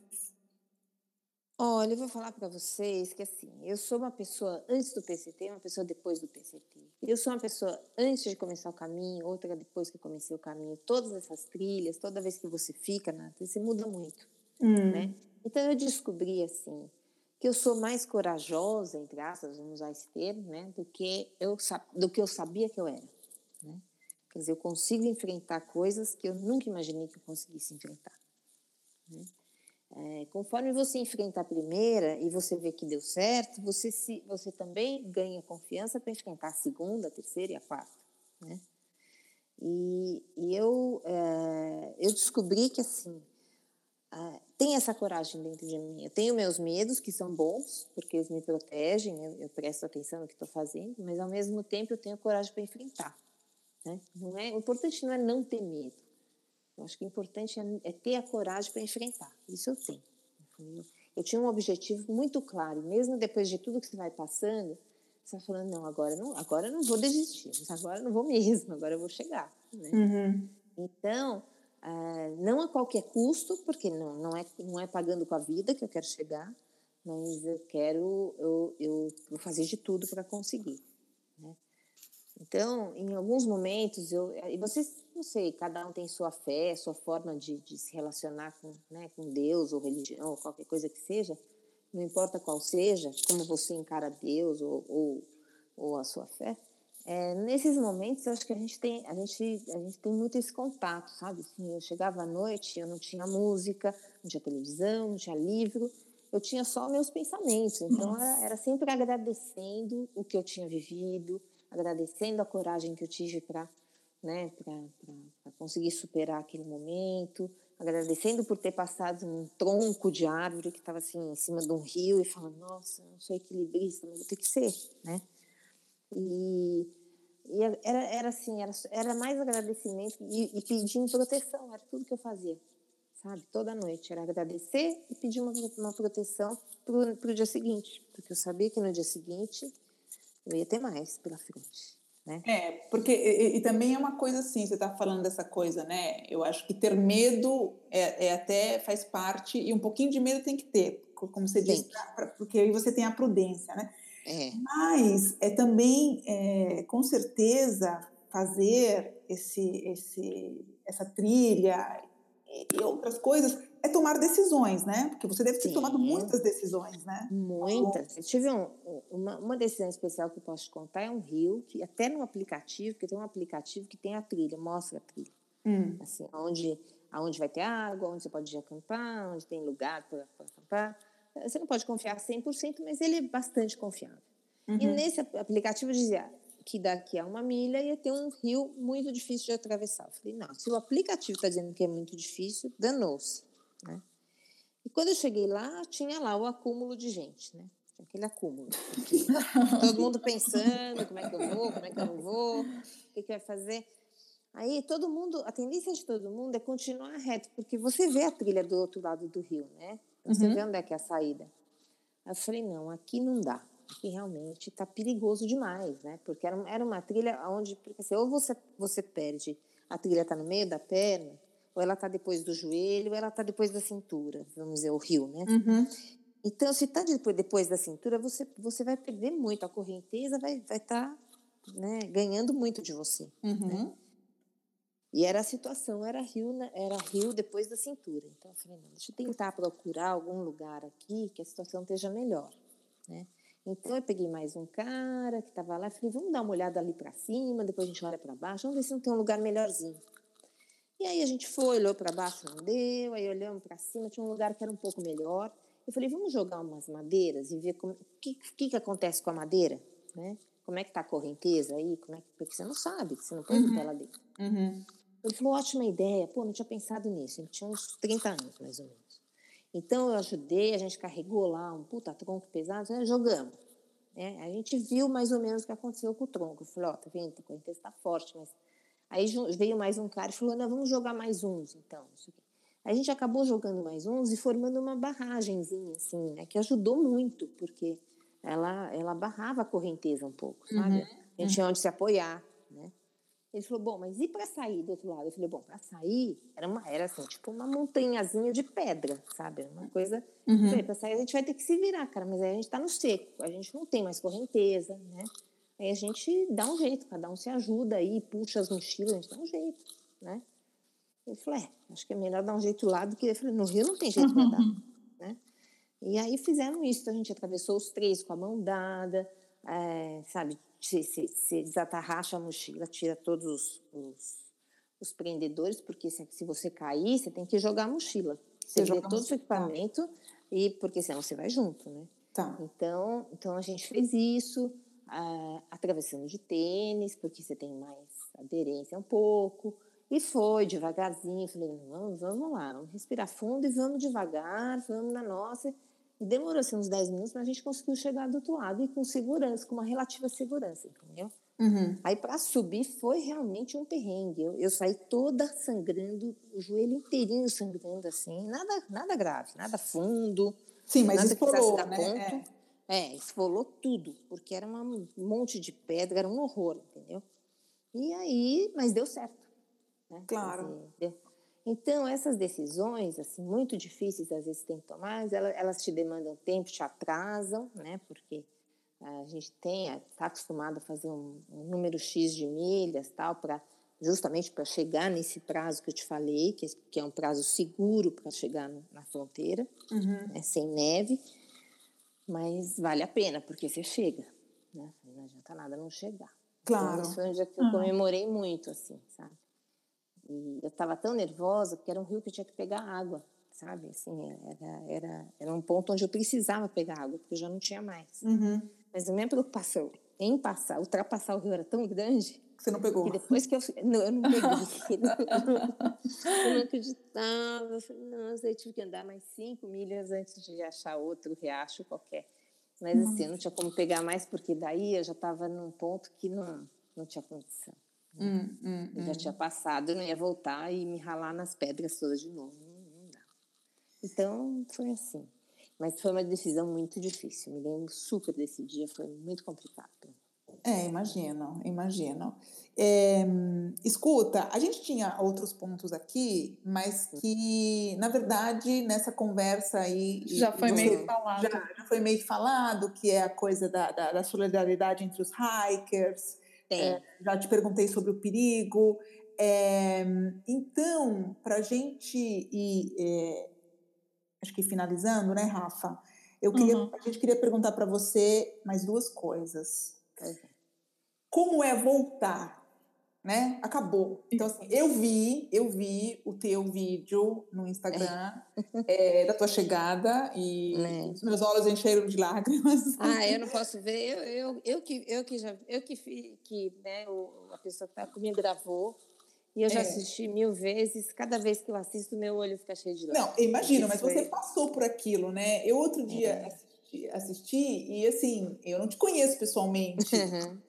Mas, ainda. É, ainda. Mas eu, quando eu vi, nossa, eu fiquei imaginando a tua emoção, né? E, e, é, é aquela coisa realmente de ter che, é, é, é chegado até lá e ter cumprido esse objetivo e essa superação, né?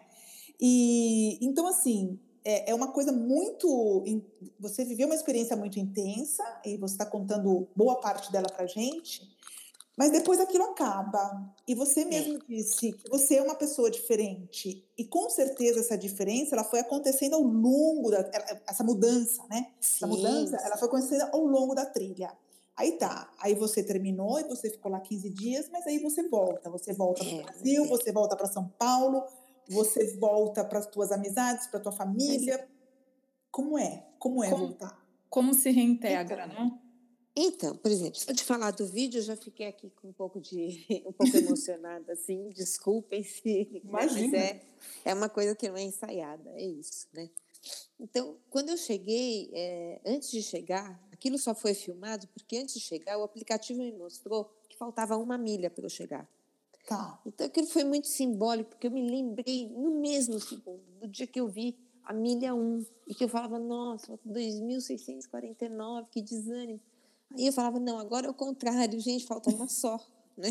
Aham. Então, eu já estava chorando nessa uma milha, já, Ah, já era uma mistura de, de, de, de emoção muito grande, assim, porque começa naquela milha, eu consegui lembrar das 2.649, sabe? Consegui lembrar de tudo que eu passei, tudo que eu superei, fome, frio, eh, medo, tudo mais. Então, chegar ali para mim foi muito simbólico, sabe? Foi a primeira vez na minha vida que eu fiz uma coisa esportiva assim de um vulto grande, vamos dizer, porque eu não era nem escolhida nos times da escola, sabe aquela que e não era por bullying, não, naquele tempo não tinha bullying. Não. Eu era, eu era, eu era, é, tinha, mas eu não ligava. muito. Mas assim, era aquela coisa assim, eu não, eu não era esportista, eu, eles sabiam que eu não ia fazer gol. Então, daqui muito ninguém, ninguém me escolhia, sabe? Claro, você não, que você não passeava na praia, né? não, não passeava na praia, então não tinha, não tinha nem como reclamar das pessoas. Era péssimo. Então, é, quando eu vi que eu, eu, tinha conseguido realizar aquilo, para mim foi muito emocionante, muito, muito, muito. Foi uma relação pessoal. E esse cara se ofereceu para ir na frente com o meu telefone e filmar chegando. Uhum. Então, quando eu cheguei, eu achei que o terminal ia estar na minha frente, na verdade, ele está no, no lado, né? Você tem que olhar para o lado. Uhum. Então eu fiquei meio assim e vi que estava do lado. Ele falou, é aqui. Ele gritou, é aqui. Eu falei, ah, tá. Daí eu virei e vi. Quando eu vi aquilo, aí, aí realmente eu fiquei muito emocionada. E a volta, eu vou te falar, sabe, é uma coisa muito difícil porque você sai daquela liberdade, daquela coisa de ah, que a gente não percebe aqui em São Paulo, quanto o telefone, o WhatsApp e tudo mais eh, te prende, né? É, é um, é um, parece uma coleira eletrônica, aquilo que está com você, as pessoas te ligam, te mandam mensagem, e o tempo todo. E lá não tinha isso, tinha paz. Eu ouvia barulho de árvore, de vento, de passarinho, de urso, de tudo mais, mas, mas eu ouvia isso, né? E você e, e as mulheres principalmente, eu acho, sabe? Eu passei por, por muito julgamento, sabe? É, de amigas minhas que talvez não, não, não gostem do que, eu, do que eu, que eu gosto, mas que acho assim, ah, como você pode largar seus filhos e ir embora? Quer dizer, que eu não larguei ninguém, É. eu voltei, né? Claro. E eles também não são bebês, né? Uhum. Eu tenho um filho de 20 anos que muitas, muitos dias eh, a gente tem um combinado dele me dizer que não vai dormir em casa. Mas aonde ele está dormindo, eu não sei. Eu tenho que respeitar. Eu criei os dois para serem, é um filho e uma filha, mas eu criei eles para serem pessoas independentes. Agora eles têm que ser, Claro. né? E eu tenho que aceitar. E você Mas- também, né? E eu também. Mas assim, Você tem que ser é, independente também, né? É, eu também. Mão dupla. Mas e eu, eu fiquei muito independente. Então, é, eu, assim, muitas amigas minhas foram, assim, decepções muito grandes. Porque quando eu voltei, elas não tinham ah, nem como... ah, ah, Algumas nem me perguntaram, e aí, foi legal chegar? Né? Você Sério? gostou? Sério. Porque ah, eu acho que a pessoa não entende o que você está fazendo. Não entende como é que alguém pode ter prazer em ficar 10 dias sem tomar banho.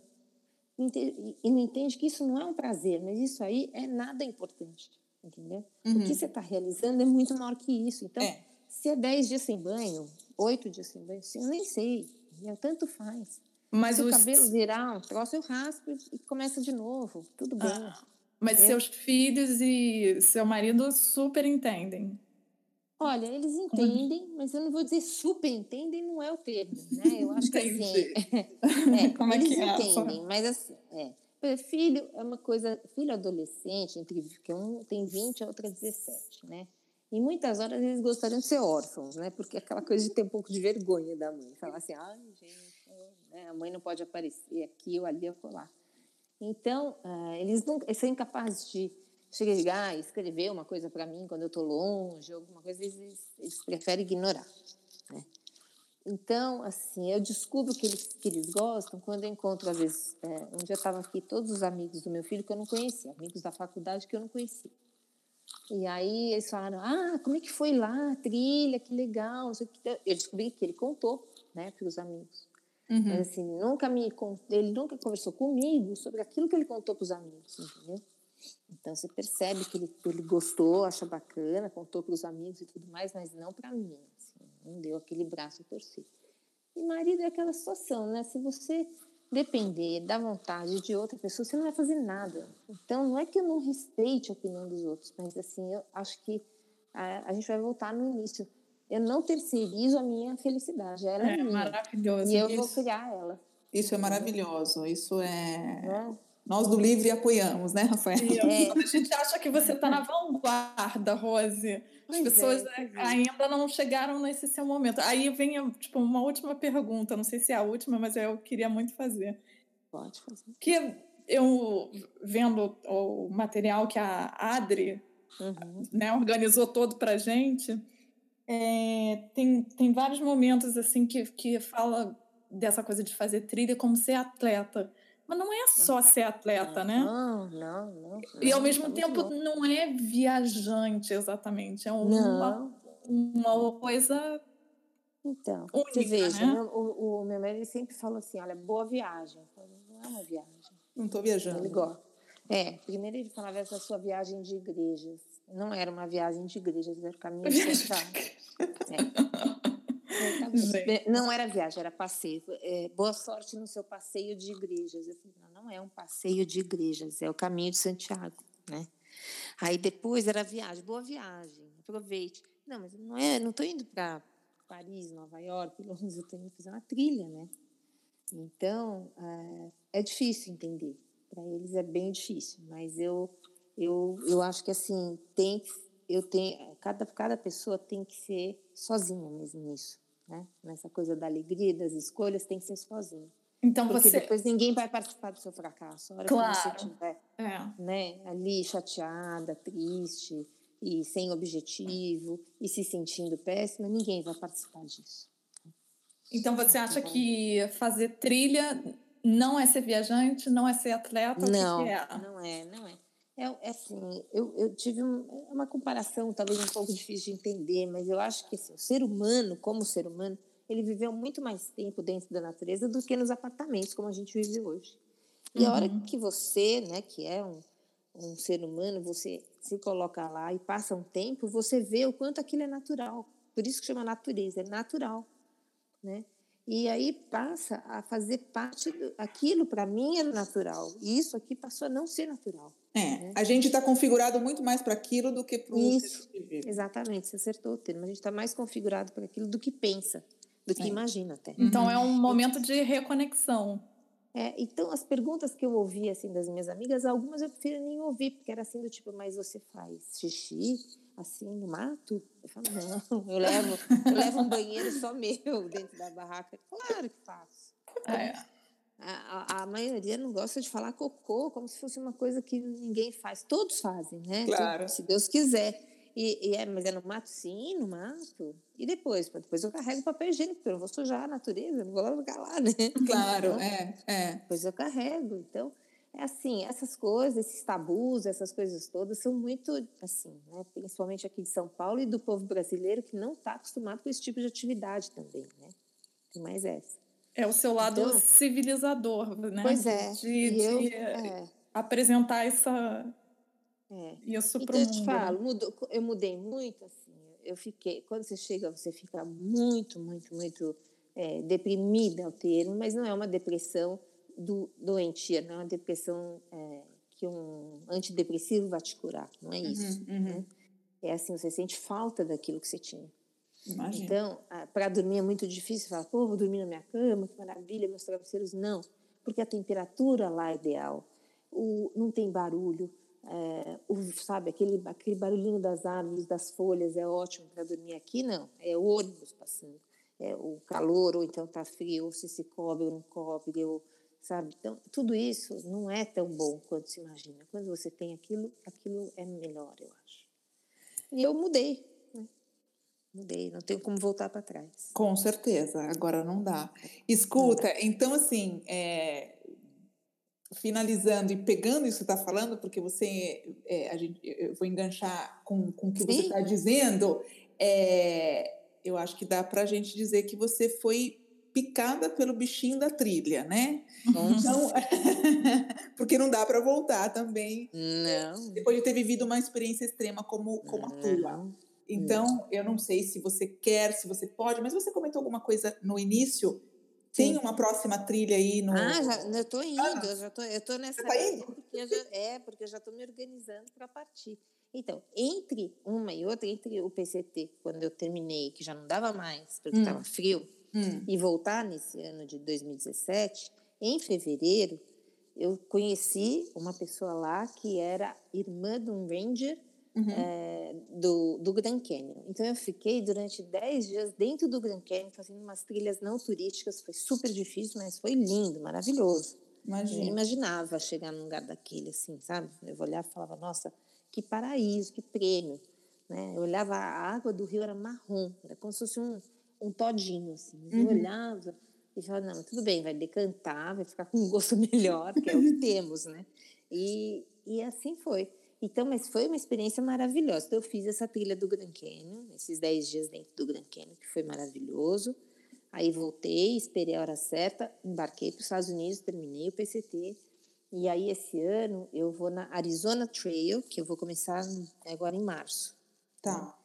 Então, eu embarco dia 1 de março, mas eu não começo dia 1, porque você tem que chegar, esperar o fuso horário assentar um pouco na cabeça, claro. é, tá descansada, tá em ordem, bem hidratada, porque o avião desidrata muito, então tem que começar uma trilha dessa muito hidratada, porque é no uhum. deserto. Uhum. E, e aí eu vou fazer tudo isso e aí vou começar. Né? Essa Arizona Trail ela tem 800 milhas, ela vai é, da, da fronteira do México com, com os Estados Unidos no Arizona uhum. até Utah, até um canyon Utah. E vou de novo passar pelo Grand Canyon, mas aí num lugar diferente do que eu fui. Vou tá. do, do South para o North Rim, sabe assim? Vou atravessar uhum. ele inteiro. Uhum. Então, acho que vai ser muito lindo. Eu sei que vai ser muito lindo. Eu já li tudo sobre a trilha, já me preparei, já me organizei.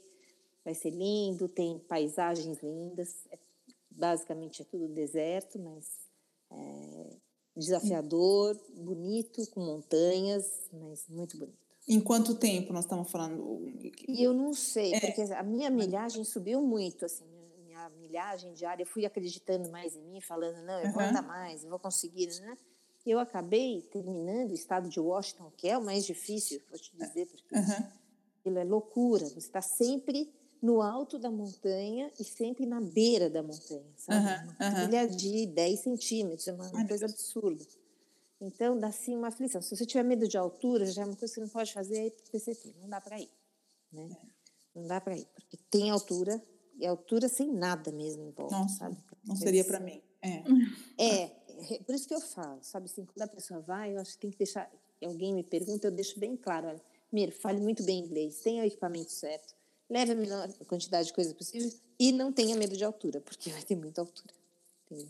Uhum. E aí, é, eu, eu lá estava andando mais ou menos umas 22 milhas por dia. Como a situação agora é de deserto, e é de montanha, e é de Grand Canyon, o Grand Canyon diminui muito, porque é difícil descer o Grand Canyon. Uhum. Às vezes é mais difícil descer que subir. Tá. Eu não tenho certeza, mas eu acho que se eu conseguir 20 milhas por dia, isso vai se tornar 40 dias, tem que pôr aí uns cinco dias de descanso, mais ou menos. Uhum. Eu não tenho prazo, eu não faço, sim, eu não estou batendo recorde, sabe? É diferente. Esse esporte ele não incita muito ao recorde. Tem gente lá que gosta de falar, ah, eu fiz mais rápido que fulano. Tá. Eu nem sei quem são essas pessoas. Então, eu não estou lá para bater um recorde. Eu estou só para meu objetivo é terminar, né? Tá. Então, eu estou livre, eu tenho tempo livre para terminar. Sabe? Claro, assim, claro. Terminar, terminei. Mas é uma Mas coisa... eu acredito, é, uns 40, entre 45 e 50 dias no máximo. Que isso não, não é possível. Bom, então é o momento, a partir de março, para todo mundo é. ficar ligado no, no, no é. Instagram da Rose, que a gente é, vai deixar. É, exatamente. No é Rose Trails 2018, né? É. E, e eu vou estar tá mostrando lá tudo que eu puder da trilha, porque a internet realmente não é uma coisa que toda hora tem e é um, é o melhor lugar para entrar em contato com você é o Instagram ou tem? Ah, eu acho que sim, acho que é Instagram.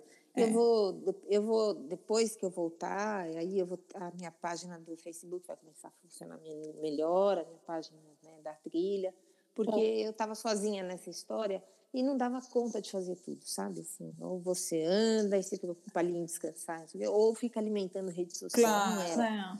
É. Não era. Boas, é, vem cá, tem um livro para sair? É verdade? Tem, tem um livro, é verdade. O livro está escrito. Né? Ah, que maravilha. E como, é, e como assim? Eu expliquei para a moça da editora, preciso mandar para ela antes de ir, para ela orçar e fazer tudo.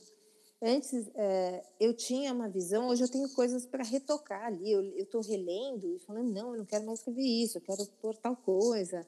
Uh, tem coisas, tem, tem, tem muitas anotações minhas que eu trouxe de lá que também tem que fazer parte desse livro. Então, ele está assim, nos últimos retoques, sabe, para para conseguir para a editora me dar um orçamento e aí vamos ver como é que isso vai funcionar, mas vai sair um livro sim. Que bom. É, então, vamos ficar, é, vamos ficar aí eh, nos atualizando com a notícia é, desse livro. Você vai, você vai ter, vou te mandar, vou te, vou te dizer como é que isso vai funcionar. Isso, isso. E, a gente breve, quer a gente quer avisar para os ouvintes, né? Não, claro. tem, não tem nada de língua portuguesa, né? É uma das nada, dificuldades. Nada, nada, nada. E o livro também não vai ser assim. Ele não vai ser nem um guia, nem um livro de autoajuda, porque são coisas que eu não gosto. Acho claro. que autoajuda uhum. é se ajudar é você ir lá e fazer, não ler. Uhum, uhum. Né? Tá lindo, como é que você se ajuda, não resolve. Né? Por isso que as pessoas acham que às vezes saem tão frustradas da, da, da literatura em geral, né? Fala, puxa vida, tá aqui o livro, Como Conquistar o Homem dos Seus Sonhos em 10 Dias. Aí passa os 10 dias você não conquistou, você fala, mas o que, que, que aconteceu? O que eu fiz de errado? Né? Onde eu errei? Você errou lendo o livro, porque ninguém conquista ninguém em 10 dias. Não claro. existe prazo, né? As coisas acontecem ou não. Então, é, o livro não é um livro de autoajuda, ele não é um livro dizendo que eu sou a rainha da verdade, porque eu não sou, eu estou muito longe disso, eu sei que eu não sou, eu aprendi, em cada passo daquele eu aprendi muito. E também não é um livro guia, porque é, seria muita pretensão fazer um guia, é, sendo que não existe esse guia, entendeu? Até hoje não existe. Existem várias coisas uhum. que, somadas, né, podem fazer, se tornar um guia, mas um guia só não existe. Então, é, vai ser uma mistura de tudo. Eu vou dizer quais os equipamentos que eu levo, eu vou, eu vou, vou contar muito sobre a trilha, mas não é só sobre isso. É sobre é. a tua experiência também. Então vai ter a um pouquinho da parte técnica. Pessoa. Isso. É, minha experiência como pessoa, o que, como é, como, o quanto foi difícil, como que eu venci meus medos, como o que isso me transformou, ah, como mudou a minha vida, como mudou a minha forma de encarar o mundo, as dificuldades em geral, entendeu? E de todos os níveis, às vezes eu vejo amigas minhas aí, ah, chorando, ah, eu não tenho dinheiro. Eu falo, olha, é só dinheiro, né? Uhum. É, tudo bem, a gente precisa do dinheiro, com certeza. Eu não virei uma hippie, né? Regredi os anos 70 e virei hippie, não é isso. Uhum. Mas eu te falo que desde que eu saí de lá, eu comprei uma calça e três camisetas, desde o primeiro dia que eu entrei no PCT, entendeu? Ah, eu, eu não gosto né? mais, eu não gosto mais de fazer compra, eu acho que o que eu tenho é um excesso até. Né? É. Então, é, muda, as coisas mudam. É, porque você aprendeu a viver com, com menos, né? com, com pouco, você né? Aprende a viver com menos e aprende é. a dar valor ao você tem, talvez, né? É. Acho que a gente vai, vai, vai deixando, nem lendo. Eu falo, nossa, verdade, tinha tal coisa. Então, não, ninguém precisa de, de na verdade, ninguém precisa de três uhum. sapatos de salto alto preto. É, precisar é um verbo muito relativo. É, é, muito relativo, sabe? É uma coisa assim é, você não sabe, o que você precisa de verdade cabia ali na minha mochila. Né? Aquilo é. eu precisava.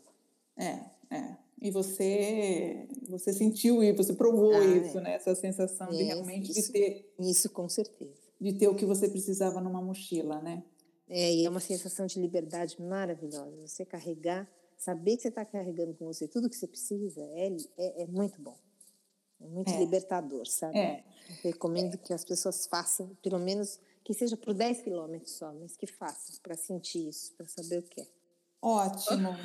Bom, é, eu acho que a gente poderia ficar. Né, Na hora. Triplicar esse, esse podcast, mas vamos deixar a Rose aí na, na, na véspera do, do, do carnaval do, Não, feriado. carnaval não é comigo, é Não, carnaval não, não, é imagino, comigo. Imagino, mas tem um Nossa. pela frente, né?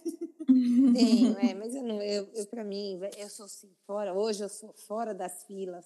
Tem fila, eu chego num restaurante, tem fila, tô indo. Né? Mas é, é muito boa a comida, que eu pelo menos eu tô indo. A gente se vê depois. E aí, o carnaval para mim é tranquilo, mas eu né, tenho, tenho outras, outros planos e também estou agora me ajeitando, ajeitando aqui as- os finalmente para poder embarcar para Arizona Trail. É, então, então plano. eu acho que a gente pode terminar esse, esse podcast mais uma vez agradecendo é, sua participação, você ter aceitado participar, né? Agradecendo, acho que a Adri, que nos apresentou Nossa, a Rose, né? é, Sim. agosto. E ajudou a gente com, com material, né? Daquela época organizada. Ela fez um. Nossa, super organizada. Bom, e hoje, é, faltando menos de um mês para você embarcar, então o que a gente pode te dizer e te desejar é uma boa trilha. Não, não vamos desejar uma boa viagem, né? isso aí. e nem um bom passeio. Uma boa, uma boa trilha, que seja uma experiência de novo maravilhosa. E vamos ficar seguindo você, então, pelo, pelo Instagram. Obrigada, meninas. Olha, a honra foi minha. Eu realmente fico super feliz quando eu posso espalhar esse conhecimento, sabe? Saber que isso vai chegar em mais pessoas, porque é só isso que eu ganho. Eu não tenho nenhum patrocínio, não tenho nenhum apoio financeiro, sabe? Minha coisa é realmente a minha, a minha recompensa é essa, saber que alguém mais vai ouvir e talvez se inspire a fazer a mesma coisa. Não acho que 50 anos de idade para uma mulher é a idade de você sentar e esperar os netos chegarem. Não é, entendeu? Não. A vida pode ser diferente disso, pode ser bem mais legal. É. Não que os netos não sejam legais, eu, eu gosto de deixar claro isso, mas tudo com a sua medida, né? O neto não é o filho. né? Claro, isso ele chama neto. Claro, claro. E eu agradeço muito a Adriane também, ela foi maravilhosa comigo dentro da trilha, fora da trilha, ela é uma graça de pessoa. E, e eu vou andar com uma, uma correntinha que ela me mandou lá de Seattle, é, que tem umas montanhas aqui, não conhece ninguém que gosta mais de montanha que eu. Falei, é, eu também não conheço. E é com essa correntinha que eu vou. Então tá. Então, Tá é, uma boa trilha e Obrigada. esperamos você na volta com as novidades sobre o livro. E o livro está sempre aqui para divulgar. A gente faz aqui o nosso o, o pouco, o pouco ou muito, enfim, o que a gente pode fazer, tá bom? E somos sempre um canal que você pode usar aí para divulgar Parabéns. Suas trilhas. Parabéns para vocês pela iniciativa de ter esse canal, de tudo, porque né, só ficar reclamando da vida realmente não é o caminho. Não, não é o caminho. Não é o caminho certo. Um beijo. é, Um beijo. Muito prazer e muito obrigada de novo. Ok, um beijo para vocês e muito obrigada também. Um beijo, Rose. Um beijo, querida. Até a próxima. Quando eu voltar, a gente se fala de novo para contar como é que foi Arizona. Ótimo, ótimo. A gente vai ficando por aqui, o livro vai ficando por aqui com a entrevista da Rose e a gente se vê daqui a 15 dias. Tchau, tchau. Tchau. Tchau, tchau.